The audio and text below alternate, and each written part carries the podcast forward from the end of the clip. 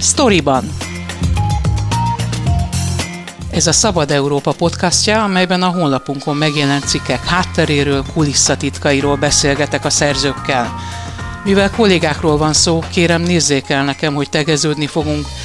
Én Fazekas Pálma vagyok, tartsanak velem és munkatársaimmal.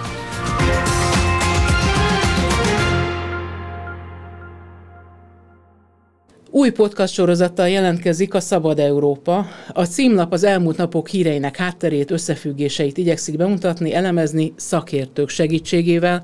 A sztoriban vendége a szerkesztő műsorvezető Lampé Ágnes. Szervuszági. Szia, szia, köszönöm Régóta, a meghívást. Én köszönöm, hogy itt vagy. Régóta ismerjük egymást, dolgoztunk is együtt.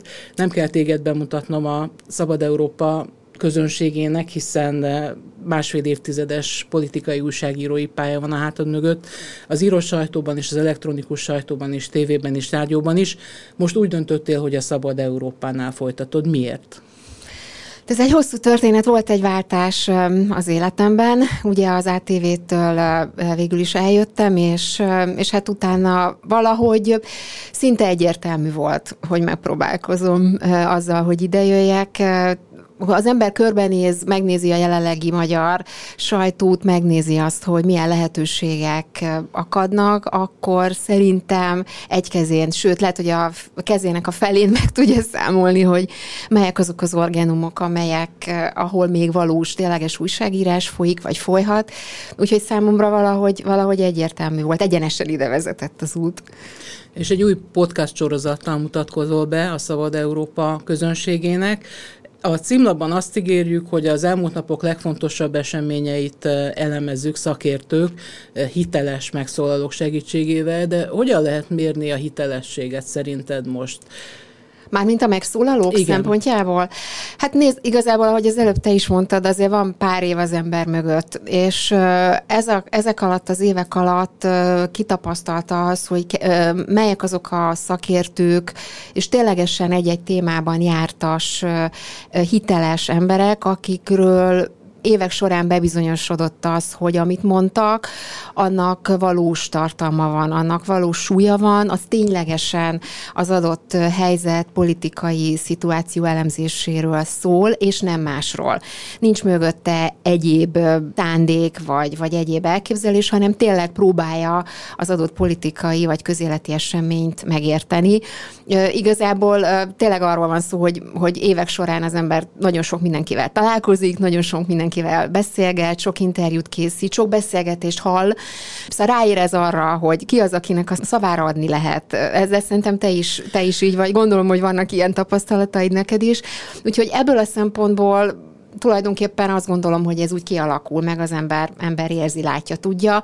Nyilván azoknak az embereknek, akik eljönnek ide elemezni, és, és jártasak, figyelik a, a közéletnek az eseményeit. Ugye ez a podcast, ez tulajdonképpen aktualitás abból a szempontból, hogy, hogy nem egy nagy ívű elemzést próbál hozni, hanem mondjuk az előző hétnek, vagy az előző pár napnak a legfontosabb közéleti eseményét próbálja meg. Igaz, hogy picit mélységében föltárni, és erre, erre valóban szükség van, hiszen rengeteg hír, rengeteg információ ér minket, és eleve az is kérdés, ugye, hogy az ember melyiket emeli ki, az is egy szempont, és utána ennek az adott témának, ennek az adott ügynek egy picit, azért mégiscsak a mélyére próbálásni, vagy picit hátteret adni hozzá.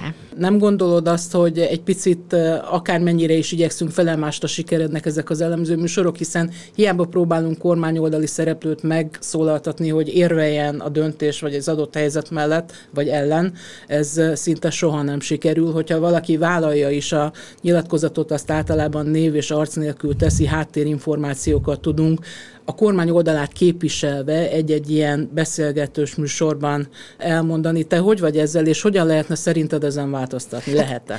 Ugye ez egy nagyon-nagyon régi klasszikus kérdés, és én lennék a legboldogabb, hogyha mondjuk egy-egy ilyen elemzés során tényleg leülne a két, két oldal, ahhoz ezt szokták volt mondani, bár ez is mindig ilyen kérdés, mert ugye szóval erről is lehetne beszélni, hogy van-e két oldal, oldal, meg milyen két oldal van, de ugye, hogy így szoktuk mondani, hogy leülne a két oldal, és tényleg érdemi vita lenne ez ügyben, egyszerűen, hát valóban ez egy nagyon nagy kérdés, és az ember nem tud más csinálni, mint hogy valóban a kormány nyilatkozatok vagy visszajelzések alapján próbálja azt az oldalt is képviselni, mert mi más tehet újságíróként.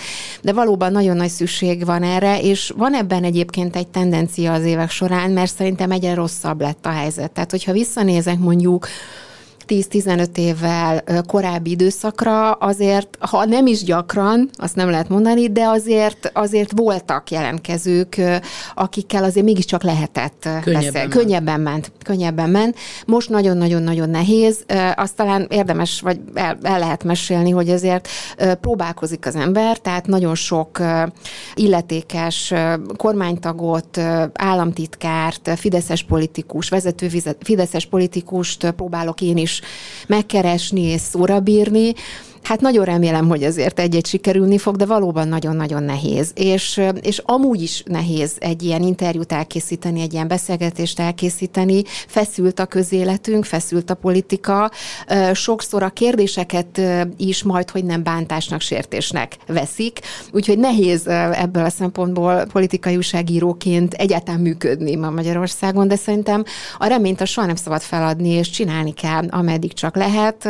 Oda kell menni, és és a lehetőséget meg kell adni, és az ember tegye meg. Tehát amit meg tud ebben a közegben, vagy e-, ezek között a keretek között tenni, azt tegye meg. Szerinted van igény ilyen elemző műsorokra? Azért kérdezem, mert hogy te is mondtad, gyakorlatilag az életünk minden pici területét áthatja, áthatja a politika, és úgy tűnhet néha, mint hogyha már csömöre lenne az embereknek ettől, különösen attól a típusú politizálástól egyfajta a más véleményt demonizáló eh, hangoktól, amit most a kormányzati politika egyre erőteljesebben próbál tolni. Tehát hogy, hogy gondolod, eh, fogékony lehet az ember arra, hogy megértse az ő sorsát is befolyásoló döntéseket? Én ha ebben nem hinnék, akkor nem is nagyon csinálnám. Én ebben hiszek. Én ebben hiszek. Azt is látom, ahogy ez előbb is mondtam, azzal, azzal párhuzamosan, hogy nagyon nehéz megszólaltatni, az illetékességet, azzal párhuzamosan valóban az van, amit te is mondasz, teljesen érthető módon az emberek nyilván belefásulnak a mindennapi küzdelmekbe, mindennapi harcokba, politikai vitákba, de ugyanakkor én nem látom azt, hogy ne érdekelné őket. Lehet, hogy az arányok, a mértékek változtak, vagy egy új réteg jön, akit ez érdekel, vagy másként kell kommunikálni, másként kell kérdezni, más technikákkal kell kérdezni, vagy más technikai háttérrel kell ezt az egészet bemutatni, de azt gondolom, hogy az igény az, az megvan rá, és nekünk újságíróként feladatunk is, hogy úgy próbáljuk ezeket az ügyeket megmutatni, hogy ez érdekes legyen. Tehát ez, ez egy kihívás valóban az újságíró hallgatók számára, mert nem lehet szárazamba már, nem lehet unalmasan, bele kell vinni valami szint, valami humort, valami egyebet, mert különben valóban az van, hogy egy közlemény szintjére megy le mondjuk egy cikk, egy interjú, és azt, azt nyilván nem fogják elolvasni. De én azt látom, hogy amiben van, hogy mondjam, amiben van kakaó, tehát aminek van színe szaga, azokat az anyagokat igenis nézik, olvassák. Sokszor a terjedelem szokott még kérdés lenni, hogy meddig tud odafigyelni akár egy podcastra, akár egy interjúra, nagyon-nagyon változó. Szerintem az olvasottsági adatokat nézve, mondjuk egy hosszabb interjúnál meglepőek az adatok, mert tulajdonképpen olvassák. Nyilván itt nehéz eldönteni, hogy végigolvassa-e, vagy csak egy részt olvassa egy részt hallgatta meg, de én azt gondolom, hogy, hogy fel, kell, fel kell venni a kesztyűt, és, és oda kell figyelni erre, és olyan módon, olyan formában kérdezni, amire, amire odafigyelnek, hiszen más a média más ágazataiban, orgánumaiban is olyan technikák vannak ma már, amivel föl lehet kelteni az érdeklődést. Úgyhogy én ebben hiszek. Neked nagyon friss impulzusod is van erről, hiszen nem csak művelet, hanem tanítod is a szakmát. Ugye az eltén is fogod, tetted már eddig is, és fogod szeptembertől is. Én azt látom, hogy nagyon felgyorsult az életünk, és ahhoz, hogy megfogjuk ezekkel a témákkal a fiatalabb, a social médiához szokott generációt, egy egészen más stratégia, taktika kell valóban, ahogy te is mondod, fel kell, hogy kapja rá a fejét, mert iszonyatosan gyorsan átpörgeti a mobilján vagy a tabletjén a, a hírt, eléggé informáltak? Nem egy felszínes informáltság az, amit a fiataloknál tapasztalsz? Ez nagyon-nagyon kettős. Nagyon-nagyon kettős. Abszolút TikTok élet van, tehát mindenki a TikTokon pörög, és ha van három másodperced arra, hogy felkeresd az érdeklődést, vagy valahogy olyat kínálj, ami, ami három másodpercben megfogja a figyelmüket. Amire felkapják a Amire fejüket. felkapják a fejüket, de én ugyanakkor azt mondom, hogy ez nem feltétlenül generációs kérdés. A politikában, közéletben is, hogyha az ember megnézi, a politikusok is ezt a technikát használják, és ugyanúgy ezzel próbálnak meg választók felé kommunikálni, mint ahogy a fiatalok felé, az idősebbek felé, tehát ezt, ezt nem látom annyira generációs kérdésnek.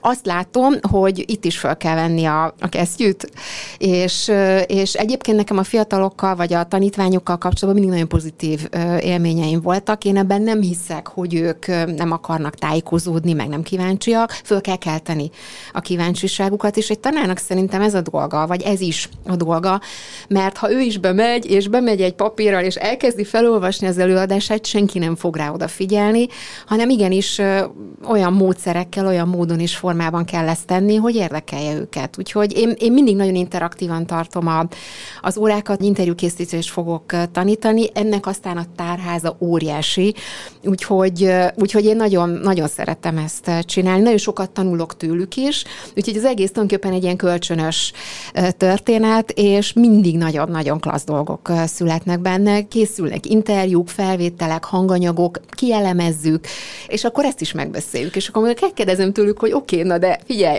utána mégiscsak TikTokra vész vissza, és neked is ez a három másodpercen van, és akkor elgondolkoznak, hogy oké, okay, tényleg, akkor út olvasni fogok, hozzáolvasok, megnézem. Tehát, hogy egy picit inspirálni kell őket. Egy picit a, a hátteréről beszélgessünk a podcast sorozatnak vagy a munkádnak, hiszen a sztoriban mégiscsak arról szól, hogy egy-egy sztori hátterét, az újságírói kulisszatitkokat próbálja feltárni.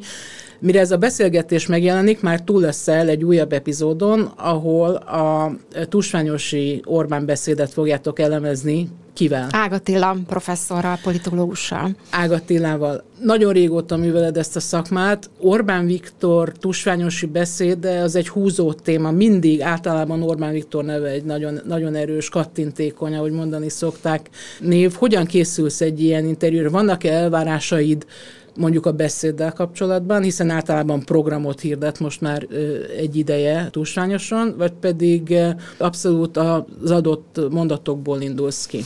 Én alapvetően nagyon túlkészülős vagyok, tehát ez a klasszikus típus, aki odafigyel, elolvassa, a hátteret is elolvassa, minden eseményt megnéz. Végül is a beszélgetés szempontjából nem biztos, hogy sok jelentősége van, de én például egy ilyen beszélgetésre úgy készülök, hogy eleve ugye elkezdődött, már zajlanak az események, a, a kerekasztal beszélgetések, előadások, koncertek. Ugye én ezeket is mindig-mindig megnézem. Ugye vannak már korábbi beszélgetések, amelyekről lehet olvasni, lehet tudni, hogy hogy zajlott, föl lehet menni a világhálóra, meg lehet nézni ezeket a beszélgetéseket. Úgyhogy én, én már, már készülök tulajdonképpen erre, és, és már megnézem azt, hogy milyen hangulata volt, mink hangzottak el. Orbán Viktor beszéde, hát természetesen, hát ugye ez az év egyik eseménye, amikor ő ezeket el szokta mondani. Viszont az előzményekből, a politikai előzményekből azért nagyjából lehet arra számítani, hogy ő miről fog beszélni, bár voltak már meglepetések azért az elmúlt években. És azon túl, hogy a mondatokat az ember elemzi, én azért mindig arra figyelek, hogy valahogy kontextusba is kerüljön ez a történet, mert ha abban, men, abban merül neki egy ilyen beszélgetés, hogy mondjuk egy adott mondatot próbálunk elemezni, hogy ezt vajon miért mondta, hogy mondta, az nyilván nem feltétlenül annyira érdekes, mint hogy az egészet kontextusba tenni. Ugye egy olyan eseményről van szó, ez lesz ugye 32 tehát már nagyon-nagyon régóta, nagyon klasszikus szabályokkal működő történet. Egy csomó mindenről lehet tudni, hogy mi miért történik. Úgyhogy ezeket is el szoktam mondani, hogy ehhez képes valami változás van, úgyhogy, úgyhogy ezért mondom, hogy én ebből a szempontból tényleg egy picit ilyen túlkészülős vagyok. És a vendégek szempontjából is érdekes, mert olyan kérdéseket kell feltenni nekik is, amilyenekre ők sem feltétlenül számítanak, hogy, hogy olyan elemzés, olyan beszélgetés jöjjön ki, ami talán picit más.